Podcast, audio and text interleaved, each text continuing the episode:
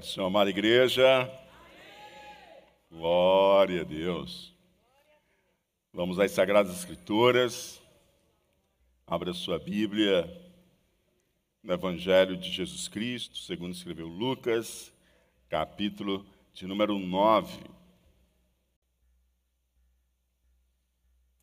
Querido Deus, é muito bom estar junto com o teu povo, reunido para adorar o teu santo nome e, Senhor, inclinarmos os nossos ouvidos a ouvir o Senhor falar conosco.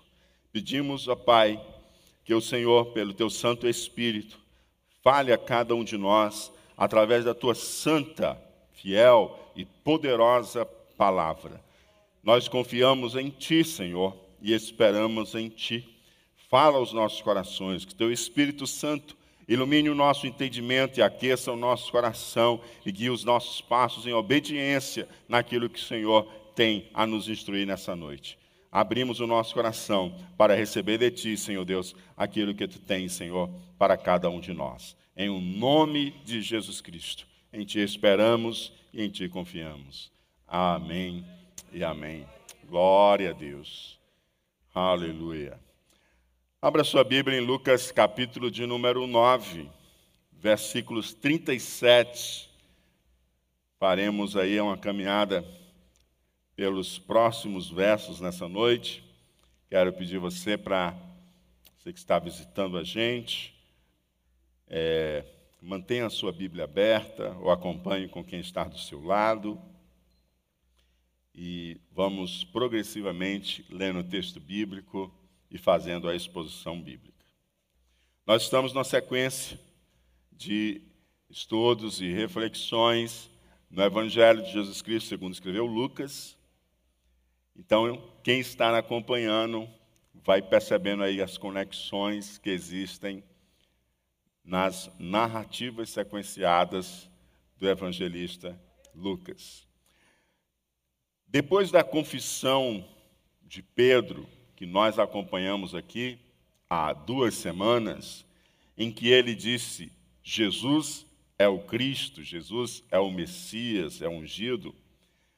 E de Jesus, imediatamente após essa confissão de Pedro, tomar os cuidados de instruir os seus discípulos sobre o que dizia respeito ao Messias, expondo para os discípulos sobre a paixão, a morte e a ressurreição, o Senhor conectou também essa confissão: Jesus Cristo é o Senhor, e essa, esse esclarecimento de que também cabia ao Messias a paixão, a morte e a ressurreição, o Senhor conectou o compromisso do discipulado né? O que, que implica seguir Jesus e sacrificar seus próprios interesses em favor do interesse do Messias. Uma semana depois disso, Jesus sobe ao monte com três discípulos, como vimos na semana passada, Pedro, Tiago e João. E esses discípulos, eles têm uma experiência sobrenatural. Eles viram Jesus transfigurado, refugindo em glória, tendo ao seu lado o testemunho da lei representado por Moisés e o testemunho dos profetas representado por Elias. E eles ouvem uma voz do céu, a voz do Pai, a voz de Deus, em que Lucas escreveu da seguinte forma: E saiu da nuvem uma voz que dizia: Este é o meu filho amado, este é o meu filho eleito, a ele ouvi. O testemunho do Pai das Escrituras estava muito evidente ali no monte da transfiguração. É o testemunho da messianidade de Jesus, de que Jesus é o Messias, ou seja, aquilo que Pedro declarou lá em Cesareia de Filipe, Jesus é o Messias. As Escrituras o faz representado em Moisés, representado em Elias. Os céus se abrem e há uma voz vinda do céu, da nuvem do céu, dizendo: Este é o meu filho amado, este é o meu filho eleito, a ele ouvi. E isso faz uma conexão muito grande com a expectativa do povo de Israel, que nós já vimos também nas duas últimas terças-feiras, como que eles esperavam o Messias. Mas o Senhor faz aqui uma conexão, uma alusão a Israel, a expectativa de Israel a respeito da vinda de um profeta semelhante a Moisés. Diga comigo, um profeta semelhante a Moisés. Pois o próprio Moisés, como profeta, disse em Deuteronômio, capítulo 18, versículo 15: O Senhor teu Deus te despertará um profeta no meio de ti, de teus irmãos, como eu, disse Moisés. E Moisés continua: A ele ouvireis. A ele ouvireis. Então Moisés deixa muito claro que há de vir um profeta, assim como ele, e ele diz assim: a ele ouvireis. O povo podia até ter pensado que era Josué, mas não era Josué. E vieram os profetas, a expectativa será esse. Mas esse profeta é Jesus Cristo. E o Senhor fala exatamente, o Pai fala exatamente o que ele falou pela boca de Moisés. Pela boca de Moisés, Deus falou pelo seu Espírito, a de vir um profeta semelhante a mim, a, no verado meu e dos vossos irmãos. E quando o Senhor despertar esse profeta, vocês ouçam a ele, a ele ouvireis. E a voz do Pai diz: Este é o meu eleito, este é o meu escolhido, este é o meu ungido. Profeta é um ofício debaixo de unção. Né? No Antigo Testamento, todo profeta ele age debaixo da unção. É um eleito, é um escolhido de Deus, é um ungido para uma missão. E a voz do céu diz o quê? Este é o meu filho eleito, a ele ouvi. Que é que Deus tinha falado na boca de Moisés, esse profeta que virá semelhante a mim, a ele vocês ouçam. E aqui agora o Senhor diz também, a ele ouvi. Está muito claro para os discípulos o que, que aquela voz está conectando. Está conectando a pessoa de Cristo, as palavras proféticas da boca de Moisés. E dessa forma se fecha o quadro completo da visão do Messias, que contempla o ungido como servo ferido, oprimido e rejeitado, como descrito pelo profeta Isaías no capítulo 53, ao mesmo tempo que considera o Messias como Senhor exaltado em glória. Amém? E o que, que ocorre depois de tudo isso? Lucas diz para nós, Lucas capítulo 9, verso 37. E aconteceu no dia seguinte que, descendo eles do monte, lhe saiu ao encontro uma grande multidão. Desceu Jesus, Pedro, Tiago e João do monte da transfiguração, daquela experiência espiritual sobrenatural, e eles descem do monte e já vem ao encontro deles uma grande multidão. Depois daquela experiência espiritual, da visão de Jesus transfigurado, os discípulos desceram do monte e as experiências espirituais que nós temos, elas não podem servir de fuga das lutas do nosso cotidiano. Jesus desce com os seus discípulos do monte, porque as nossas experiências espirituais, porque as nossas experiências sobrenaturais, elas não são fugas para a realidade do mundo físico e as necessidades do mundo caído. Escute bem isso. Existem pessoas que buscam experiências sobrenaturais e fogem da realidade do mundo físico e das necessidades do povo. Você está entendendo? Elas querem viver somente dentro do das experiências estáticas. Elas querem simplesmente viverem dentro de um momento, montarem a tenda vamos ficar aqui em cima e deixa o restante tudo aí estourar, se acabar. Mas Jesus pega os seus discípulos depois dessa experiência e desce com eles. Desce ao vale das necessidades humanas, desce ao vale das lutas do cotidiano, nós sim enfrentamos lutas no nosso cotidiano. As realidades, as experiências sobrenaturais que Deus nos dá não são uma espécie de ópio de drogas para que a gente fuja da realidade que nós precisamos encarar no nosso cotidiano. Lucas sempre associa as experiências espirituais e a ação do Espírito Santo como capacitadoras para o serviço.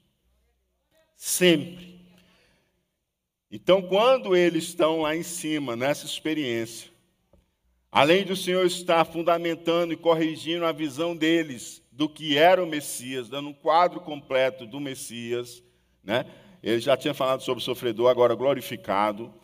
O Senhor também está naquela, aquele momento, trabalhando neles para prepará-los para as lutas diárias, pois as lutas diárias, elas precisam ser vencidas com a graça divina. Diga comigo, as lutas diárias precisam ser vencidas com a graça divina.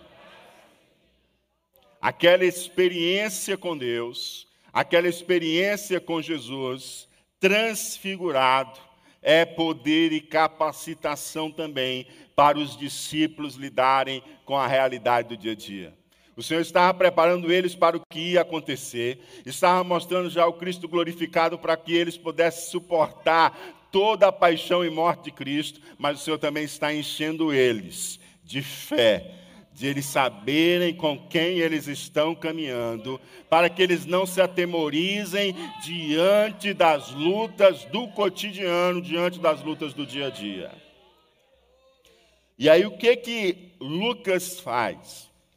Lucas, como aquele historiador que buscou colocar em ordem os acontecimentos e os fatos relativos a Jesus e teologiza fazendo história, né? Faz teologia contando a história. O que que ele faz? Ele simplesmente começa a colocar quatro episódios, logo após Jesus descer do monte. E esses quatro episódios mostram para a gente quatro tipos de lutas que nós encontramos diariamente, que nós encontramos no cotidiano. Então, quando eles descem, a primeira coisa que acontece, vem uma multidão em busca de Jesus. Vem uma multidão ao encontro de Jesus. E o verso 38 e 39 diz assim: E eis que um homem da multidão clamou, dizendo: Mestre, peço-te que olhes para meu filho, porque é o único que eu tenho. E eis que um espírito o toma e de repente clama e o despedaça até espumar, e só o larga depois de o ter quebrantado. Um pai angustiado, do meio da multidão, clama por Jesus. Ele tem apenas um filho e ele roga para que Jesus olhe para o seu único filho. Ele roga pela atenção e pela compaixão de nosso Senhor Jesus. E logo em seguida ele passa a descrever o quadro tão aflitivo do seu menino, do seu filho. Ele diz: Eis que um espírito o toma. É interessante, aquele pai sabe que o problema do seu filho é de ordem espiritual.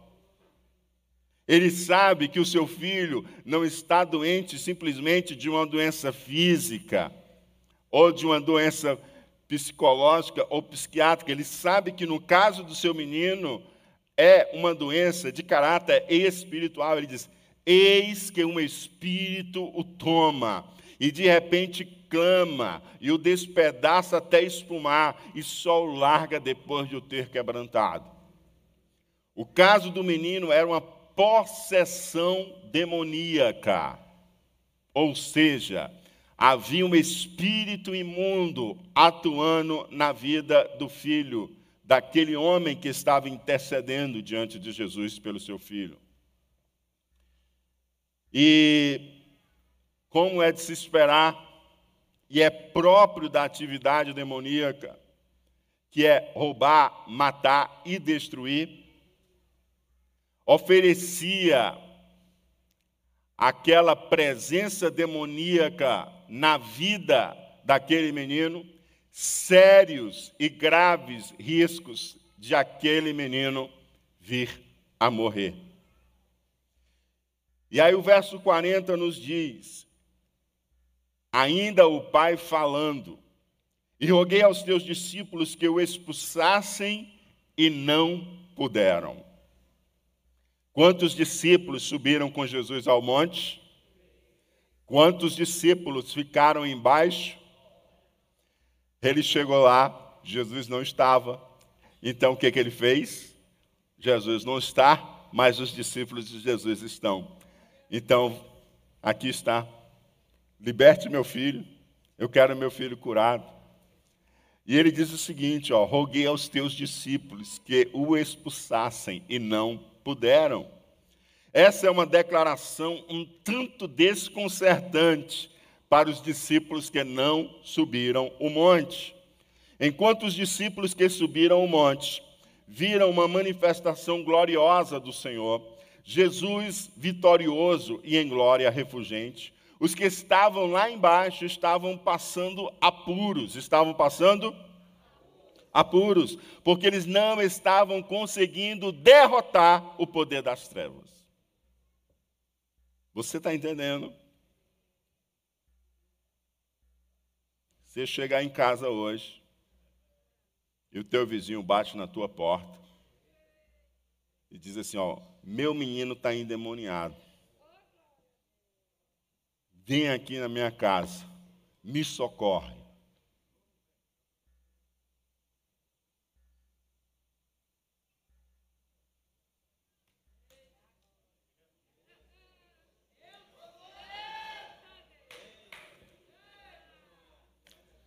Você é discípulo de Jesus. Me socorre.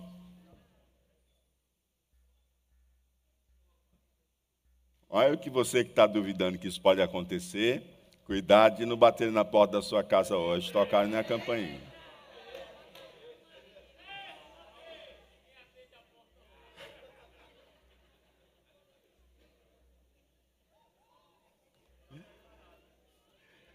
Talvez os discípulos, em sua cabeça, eles ficaram tanto confusos e em seu coração envergonhados, já que no início desse capítulo, nós vimos no início do capítulo 9, que os discípulos receberam poder e autoridade para expulsarem demônios. E quando trouxeram aquele menino com o espírito imundo, eles não conseguiram expulsar. Mas esses mesmos discípulos, eles foram numa viagem evangelística. E nessa viagem evangelística, eles anunciaram o evangelho. Oh, aleluia. Eles curaram enfermos. E eles expulsaram demônios. E agora, de repente, não conseguem o que, que, está acontecendo? Você pode entender como que a mente deles estava confusa e o coração deles envergonhado, depois de eles tentarem libertar aquela criança e não obterem êxito?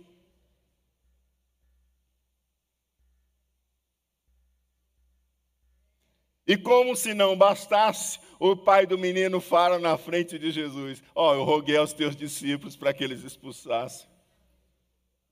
E eles não puderam. Nessa hora, acho que os discípulos conseguissem achar um lugar para se esconder.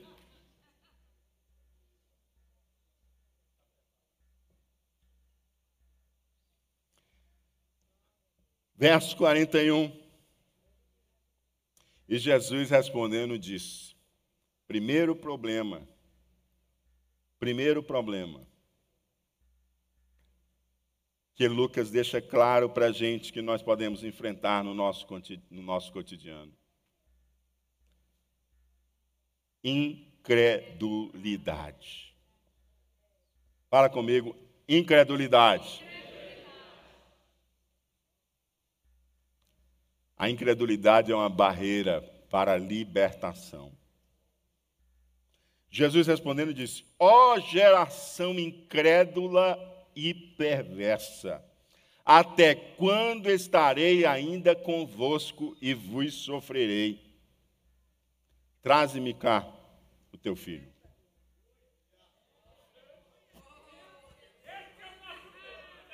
Oh, aleluia. Traz aqui o teu filho. Há uma repreensão de Jesus à incredulidade e à perversidade das pessoas. Inclusive, pessoas que estavam ali desacreditavam da cura do menino, ou que não conseguiam crer nos milagres como sinais da presença de Deus paravam nos sinais e não entendia que estava ali, na verdade, a manifestação da presença de Deus, uma visitação de Deus, a presença do enviado de Deus, a presença do ungido de Deus, a presença do Messias. E assim como não criam, não podiam se arrepender e não podiam se voltarem para Deus.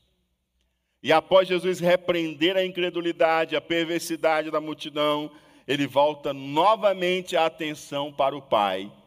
E ele diz: Traz-me cá o teu filho. Traz aqui o teu filho. Traz aqui. Eles não puderam resolver, não? Traz aqui. Traz aqui que não tem nada que eu não resolva. Ei, não há nada que Jesus não possa resolver. Aleluia! Glória a Deus. Se você chegou aqui com um coração apequenado, se você chegou aqui um pouco perturbado, se você chegou aqui, parece que você tem sentido uma nuvem negra caminhando junto com você, porque você não consegue ver solução, eu digo para você dessa noite: não há nada que Jesus não possa fazer. Um outro pode tentar e falhar, mas Jesus ele chega e ele faz. Então confia no Senhor teu Deus. Confia no Senhor teu Deus. E quando ele disser para você, coloque aqui, ó, o problema na minha mão, deixa comigo. Vai lá e coloca. E confia que ele faz. Aleluia. Verso de número 42. E quando vinha chegando, o demônio o derribou e convulsionou. Porém, Jesus repreendeu o espírito imundo e curou o menino e o entregou a seu pai. Ah. Quando o pai trouxe o filho para Jesus, há ainda uma ação do inimigo contra o menino que o lança no chão e o faz convulsionar. Deixa eu dizer algo para você. Não é uma nem duas histórias. Hum. É até difícil contar quantas. Que a pessoa coloca na mão de Jesus. Coloca o filho na mão de Jesus. Coloca o marido nas mãos de Jesus. Coloca a esposa nas mãos de Jesus. Coloca nas mãos de Jesus. Mas na hora que o negócio começa a coxar, vai lá e toma de volta.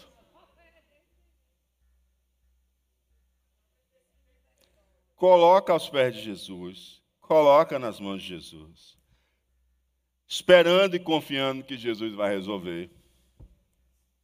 Mas quando a coisa começa a apertar, ele toma de volta. Você está entendendo que quando o pai começou a levar o filho para Jesus, o que, que aconteceu? O Espírito derrubou ele, o filho. O Espírito fez com que o filho começasse a convulsionar. o demônio derribou e convulsionou. E às vezes você coloca na mão de Jesus e a coisa começa a apertar, você vai botar na mão de Jesus, começa a apertar e você quer tomar de volta. Ei, deixa com a mão com Jesus. Ele vai completar a obra. Ele vai completar a obra. Ele foi lançado ao chão, ele começou a convulsionar. É uma ação do inimigo contra o menino que está próximo de ser liberto. É a última investida do demônio. É a última investida do demônio. É que eu derrubo ele aqui e tiro logo a vida dele. Vai que ele bate a cabeça aqui numa pedra e já morre logo. Porque o inimigo veio para quê?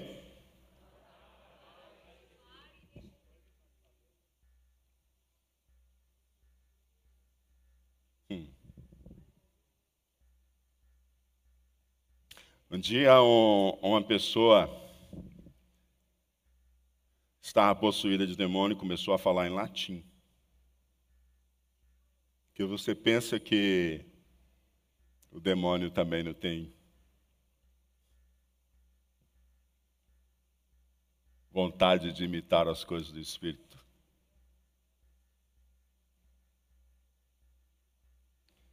E aí, estávamos orando, estávamos repreendendo, estávamos repreendendo o demônio. Quando um dos irmãos levantou a mão repreendendo, na mesma hora, é, se manifestou, começou aquelas coisas que é própria dos espíritos imundos. E depois o espírito imundo tomou aquela pessoa e jogou ela violentamente contra o chão. E o Espírito Santo de Deus, naquele mesmo exato momento, deu discernimento o que, que o inimigo estava querendo fazer naquela hora. Que era rachar a cabeça daquela pessoa. E naquela mesma hora, o Espírito Santo de Deus rapidamente fez a gente perceber e ver aquilo. O Espírito de Deus não é capacidade de raciocínio humano. Imediatamente, eu corri estiquei o pé na quina que aquela pessoa ia bater a cabeça. E ela encostou a cabeça justamente sobre o pé. Porque o inimigo, ele quer destruir. Você está entendendo? O inimigo, ele quer destruir. E naquele dia o Senhor deu libertação àquela pessoa. Quando essa criança, esse menino, quando esse menino está vindo com o pai, o pai está trazendo ele para Jesus, é como se fosse uma tentativa final do inimigo querer destruir esse menino. Mas Jesus repreendeu e curou. Oh, aleluia! Jesus repreendeu o espírito imundo e curou o menino. E em seguida, Jesus entregou o menino curado para o Pai. No dia a dia, nós precisamos combater a incredulidade, porque a incredulidade bloqueia as dádivas do Senhor. Você tem combatido a incredulidade? A melhor forma de você combater a incredulidade é você se encher da palavra de Deus. A melhor forma de você combater a incredulidade é você trazer à memória os feitos de Deus em sua vida. A melhor forma de você combater a incredulidade é você enxergar o autor e consumador da nossa fé.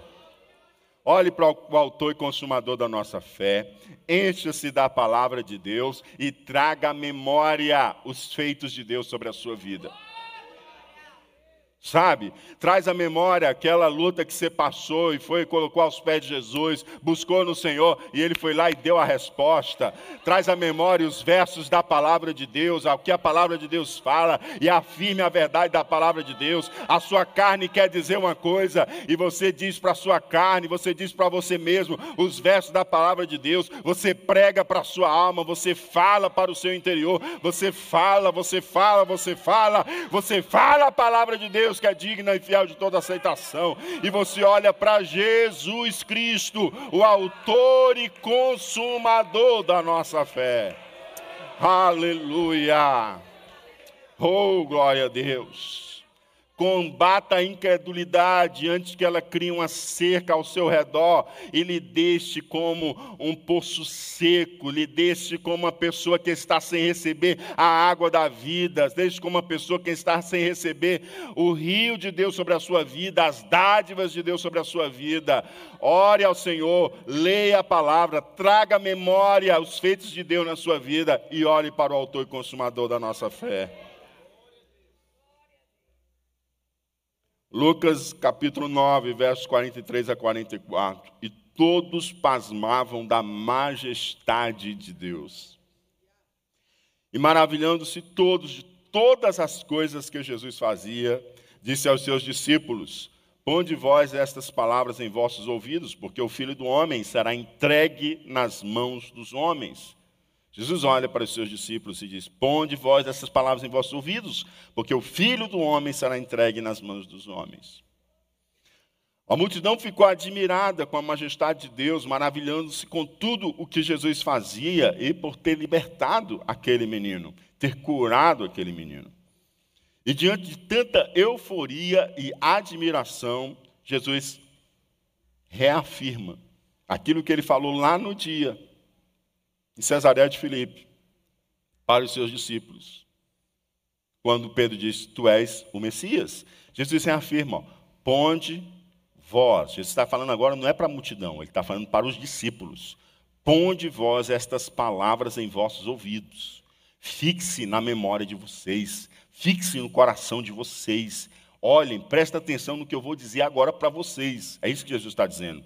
Porque o filho do homem será entregue na mão dos homens. A cena diante dos olhos dos discípulos e as palavras que ouviam com a confissão é, de Pedro poderia levar alguns a crerem que logo mais Jesus seria aclamado rei. Aquela euforia, a majestade, é, admirados com tudo que Jesus fazia, a declaração de Pedro: Jesus é o Messias, podia fazer com que os discípulos comecem, começassem a pensar o seguinte: está perto dele ser aclamado rei. Aí Jesus rapidamente, ei, ei, deixa, ó, presta atenção. Fixe vocês nas palavras que eu vou falar agora. Prestem atenção. Inclinem os ouvidos de vocês. Porque o filho do homem será entregue nas mãos dos homens. Vocês estão percebendo o que Jesus está fazendo? Não caia na euforia que está acontecendo sem lembrar o que eu já falei para vocês. Não pense que vai haver uma glorificação sem uma paixão. Não pense que vai haver uma exaltação sem uma cruz.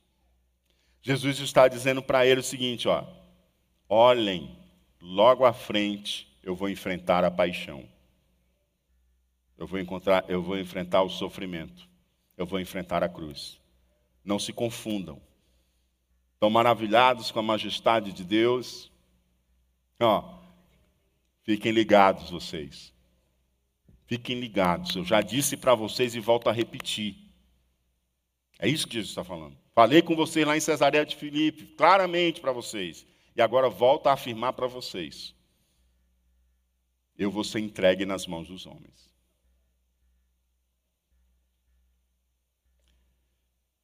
Jesus, portanto, corta qualquer caminho interpretativo errado que os discípulos pudessem construir no coração, afirmando com clareza: Ponde vós essas palavras em vossos ouvidos, porque o filho do homem será entregue nas mãos dos homens. Hum.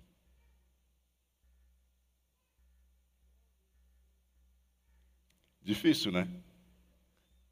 Todo mundo festejando, todo mundo na maior alegria.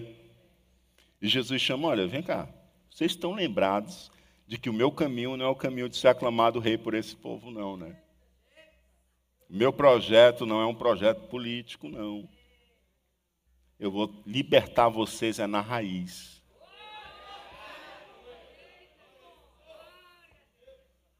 Eu vou libertar vocês é na raiz. E eu serei entregue nas mãos dos homens.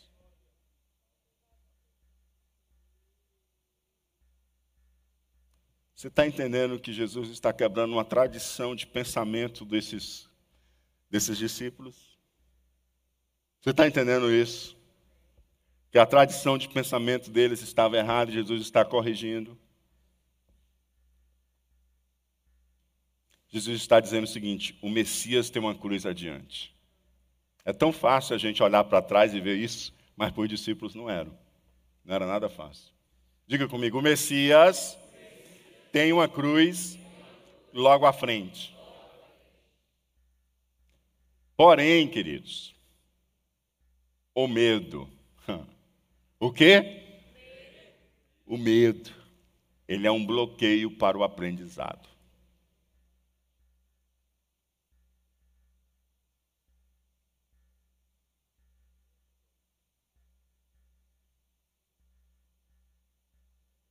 Lucas 9:45.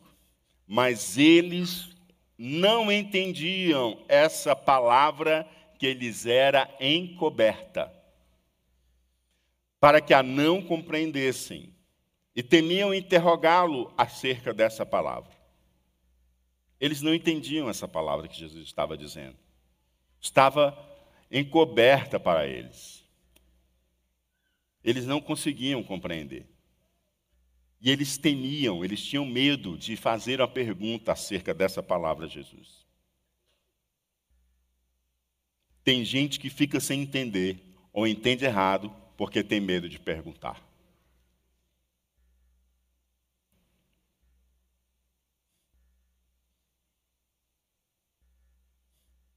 É ou não é? Fica sem entender ou entende errado porque tem medo de perguntar. Jesus falou, eles não compreenderam, e não teve um, nem Pedro. Nem Pedro teve coragem de perguntar. Eles tiveram medo, eles temeram interrogar, eles temeram perguntar a Jesus sobre aquela palavra. Senhor, a gente não está entendendo. O senhor podia explicar melhor para a gente? Como eles fizeram lá na parábola do semeador, lembra? Eles chegaram para Jesus e disseram: oh, a gente não entendeu, o senhor pode explicar para a gente? E Jesus foi e explicou detalhadamente a parábola. Mas aqui eles estavam com medo de perguntar. Eles ficaram com medo de perguntar sobre essa palavra. Não sei se eles estavam com medo de perguntar sobre essa palavra, ou eles estavam com medo de ser exatamente a paixão Sabe aqueles crentes que diz que quer obedecer Jesus, mas eles têm medo de perguntar, porque quando responde é contrário do que ele queria fazer? Eu não sei se era isso, né? mas parece, na verdade, era que eles não estavam entendendo mesmo eles estavam envergonhados. Não, mas isso parece que todo mundo entendeu, está tão fácil. É, parece que sou eu que não estou entendendo. E ficaram com vergonha de perguntar. Ó, deixa eu dizer uma coisa para você. O medo é um dos maiores inimigos do processo de aprendizagem. O medo é um dos maiores inimigos no processo de aprendizagem. E sabe o que, é que acontece com quem não aprende? Não cresce. Quem não aprende, não cresce. Quem tem medo, bloqueia o processo de aprendizado. Não sei quantas vezes eu rasguei o meu joelho tentando aprender a andar de bicicleta quando era criança. Se eu tivesse, se o medo de cair fosse maior do que a vontade de andar de bicicleta, eu nunca tinha aprendido a andar de bicicleta. Sim ou não?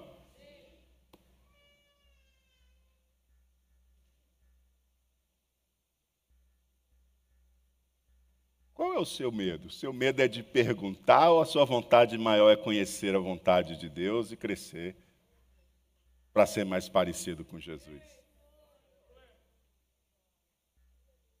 O medo bloqueia o aprendizado. Deixa eu dizer algo para você. Aqui você tem um espaço para compartilhar e para tirar as suas dúvidas. Você tem a EBD, a Escola Bíblica Dominical. Ela é desenhada como uma trilha crescente que foi desenvolvida para ajudar a você crescer espiritualmente e no serviço cristão. Você tem um espaço em uma sala em que você pode compartilhar com os amigos e pode perguntar ao professor e aos colegas que estão estudando junto com você. Além da EBD, você tem o elo. Você tem o quê? o elo, que é uma oportunidade para você processar essa palavra de ensino que você está recebendo hoje. Toda palavra de ensino que é dada nas terças-feiras aqui na sede e nas quartas-feiras nas congregações, elas podem ser processadas, compartilhadas no elo. E o que, que acontece no elo? Você vai compartilhar o que você ouviu do Senhor e como que você está buscando colocar em prática. E ali você também tem a oportunidade de dizer assim: olha, essa parte eu não entendi muito bem. Vocês podiam explicar melhor para mim? Ah, pastor, mas é, eu tenho vergonha. Você tem medo. E o medo bloqueia o quê? O aprendizado. E quem não aprende, não cresce. Então você tem um L, o elo, que é essa oportunidade de você estar processando a palavra conectar-se com outras pessoas e crescer em sua caminhada espiritual. No cotidiano, nós precisamos lutar contra o medo que nos impede de aprender e de crescer. Eu já ia até terminar, mas como está chovendo.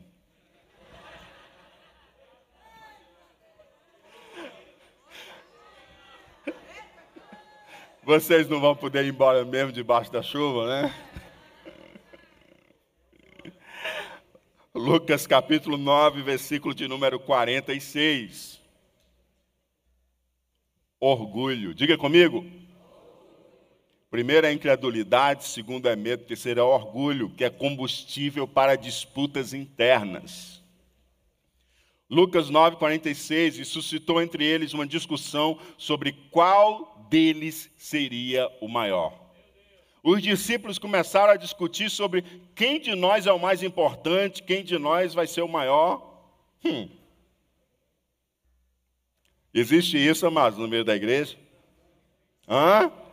Aqui são só os discípulos de Jesus, andando três anos com Jesus. Eu posso garantir a você que não foi Jesus que ensinou isso a eles. Porque ele, sendo o maior, se fez um de nós. Oh, despiu-se de toda a sua glória e veio tabernacular e veio morar entre nós em um corpo de carne e sangue. Oh, aleluia. E suscitou entre eles uma discussão, uma disputa sobre qual deles seria o maior o orgulho tão vaidoso e soberbo e tão vão, tão inútil. O orgulho que suscita disputas, concorrências bobas, divisões e inimizades. Disputas acirradas entre irmãos, que deviam dar as mãos e trabalharem juntos, e na verdade parece que estão num ringue de boxe às vezes congregando na mesma congregação e fazendo guerra de braço. Orgulho. Combustível para disputas internas, combustível para os pecados da carne. São lutas do cotidiano que cada ser humano tem que enfrentar. São os discípulos aqui. Não é a geração incrédula e perversa que foi advertida, é exatamente os discípulos que caminharam em três anos com Jesus e estão disputando entre eles quem é o maior, quem prega melhor, quem canta melhor, Quem vai ter esse cargo de liderança ou aquele cargo de liderança? Meu amigo, minha amiga, a gente precisa ser crente em Jesus. A gente precisa tomar a bacia d'água. A gente precisa tomar a toalha e servir aonde necessário for servir.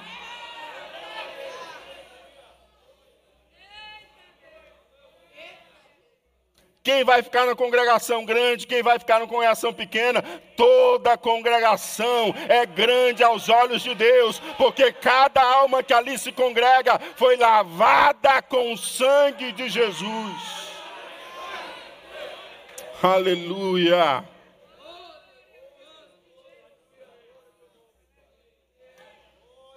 O time escolhido por Jesus, caso insistisse nessa pauta de quem é o maior, logo se desintegraria em disputas internas, brigas e confusões.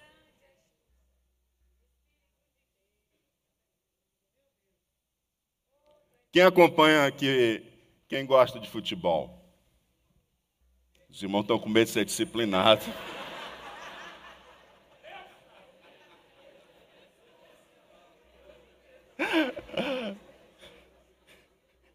Olha aí, quem que não conhece algum time esportivo de grandes estrelas e que no final acabou decepcionando? Era tanta estrela, cada um disputando ser o melhor do time, e no final das contas acabaram ganhando foi nada. Ah. Você está entendendo ao que, que o orgulho leva? O orgulho leva ao fracasso. O orgulho leva à derrota. O orgulho leva à vergonha. Oh. Provérbios 18 e 12 diz assim: Antes da ruína, gaba-se o coração do homem. Antes da ruína vem o quê? Um coração todo orgulhoso, todo ensoberbecido. Isso vem antes. Primeiro é o coração se gabando, Oh. Crente não é para ter dessas coisas, não, viu? Coração todo se garbando, todo orgulhoso. Aí vem o quê? A ruína.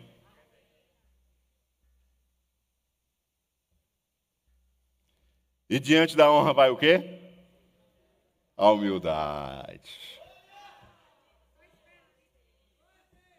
A humildade. Oh, aleluia. A humildade vai na frente, pode saber que atrás vem a honra.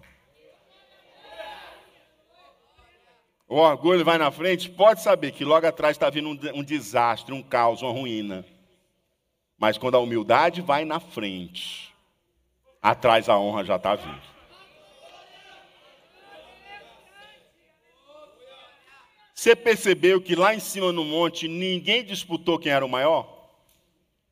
Ninguém. Ninguém disputou quem era o maior, porque eles estavam diante do maior. Eles estavam diante do maior, e o maior é Jesus Cristo, Filho de Deus. E quando a gente está diante do maior, a gente sabe que a gente não é nada, que a gente é pequeno e que Ele é quem é grande. Quando se desce do monte, nós precisamos lutar contra a carne orgulhosa, que quer se sobressair e fazer fluir a humildade. Precisamos fazer fluir a humildade de quem gastou tempo aos pés de Jesus. Oh, aleluia. Amados, quem está na presença de Deus, está buscando o Senhor, está se enchendo da sua glória, está tendo experiência com Ele não está disputando quem é maior, não. A gente disputa quando é maior, quando a gente desce do monte e vai enfrentar o dia a dia. Ah, pastor, então vamos ficar em cima do monte. Não, em cima do monte você se enche, depois você desce para servir. depois você desce para abençoar, depois você desce para acudir, mas sobe ao monte para se encher do Senhor e desce para acudir, para ajudar, para evangelizar, para libertar. Aleluia. Versos 47 e 48. Mas Jesus, vendo o pensamento do coração deles, oh, Jesus vê até pensamento. Como é isso, pastor? Não sei não, mas ele vê.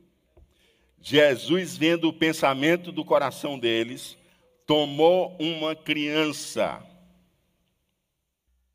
pô-la junto a si e disse-lhes: Qualquer que receber esta criança em meu nome, recebe-me a mim. E qualquer que me recebe a mim, recebe o que me enviou. Porque aquele que entre vós todos for menor, esse mesmo é grande. E Jesus vendo o pensamento deles. Jesus, Jesus vê tudo, amados, até o seu pensamento. E dá para ver pensamento, pastor? Rapaz, hoje a tecnologia, ela já consegue desenhar um pouco do que você está pensando. Você sabia disso? Hoje já tem tecnologia para ler as suas ondas cerebrais e tentar mostrar em imagem do que você está pensando. Mas Jesus não precisa nada disso. Ele olha e ele lê. Ele sabe o que você está pensando. Amém? E aí ele toma uma criança. Ele tomou o quê? Uma criança. Você acha que alguém vai nomear uma criança para ser um ministro? Ministro da Fazenda, o primeiro-ministro, o braço direito do rei. Alguém vai nomear uma criança? Hã? Eles estão disputando quem vai ser o maior. Quem vai ser o maior no reino de Deus. Jesus é o Messias, é ungido, pai, eu quero ser o braço direito dele. Você está entendendo? Eu quero sentar à direita dele. Quem vai ser o maior de nós? Você está entendendo? Hã? Aí Jesus pegou o quê? Uma criança.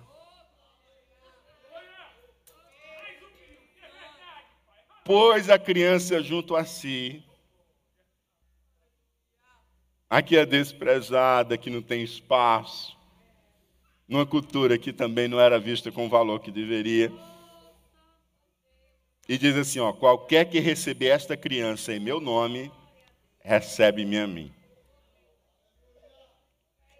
E qualquer que me recebe a mim, recebe o que me enviou.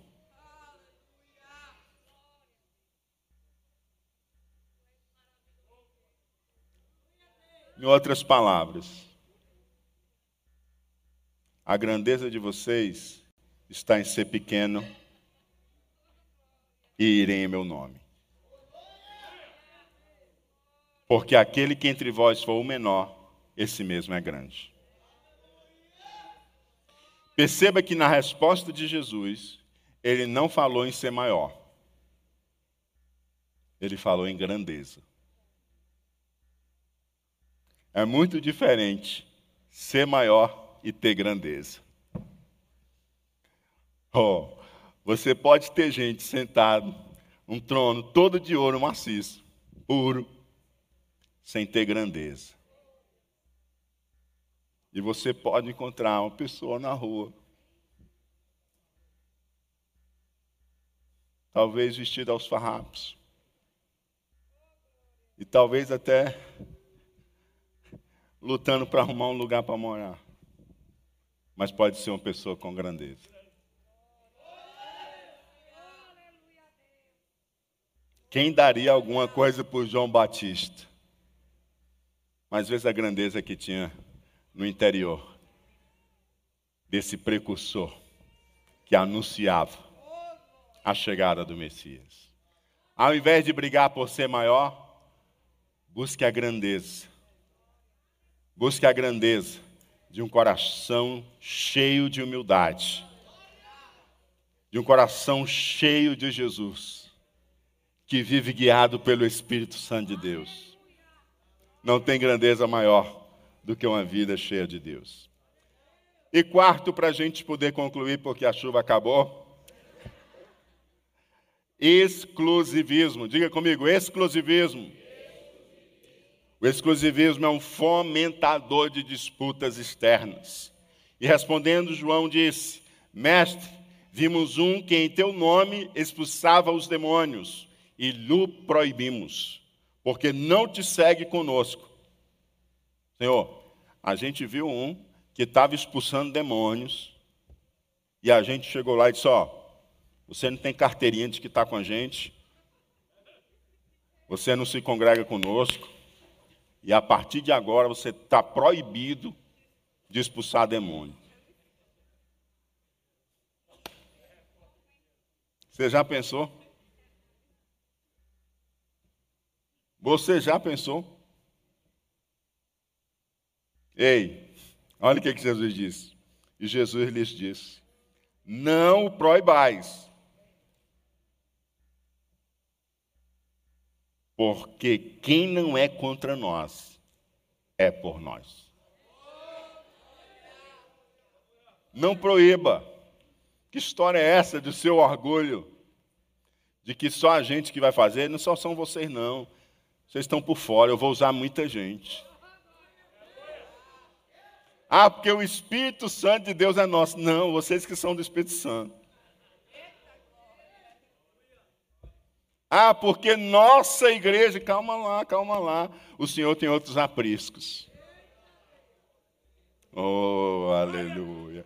A gente tem uma tendência tão grande a esses orgulhos denominacionais, esses exclusivismos, e a nossa igreja, e os. Calma lá, que o Espírito Santo de Deus que salva aqui está salvando ali e acolá. O Espírito Santo de Deus que batiza no Espírito Santo aqui está batizando ali e acolá. Em pessoas que também se arrependeram do seu pecado e também estão sendo usadas pelo Senhor e estão caminhando com Jesus.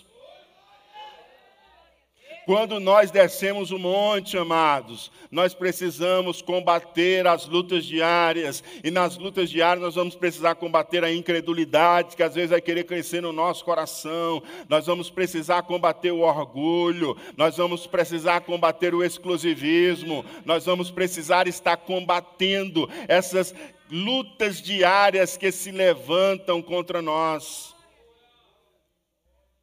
O Senhor quer dar vitória a cada um de nós. Ele quer que nós tenhamos experiências espirituais, porque Ele quer que a gente, nessas experiências espirituais, a gente seja cheio de Deus, a gente seja capacitado pelo Espírito Santo de Deus e ao descer ao vale do dia a dia, do cotidiano, das nossas lutas diárias, a gente possa vencer a incredulidade, o medo, o orgulho, a gente possa vencer o exclusivismo e possamos confiar no Senhor e deixar que o Senhor nosso Deus, que é glorificado, garanta a vitória que ele teve na cruz também em nossas vidas, subjugando o velho homem para que o novo homem, Cristo Jesus, seja vitorioso em Cristo, em nome de Jesus. Aleluia. Fiquemos de pé, amados. Aleluia.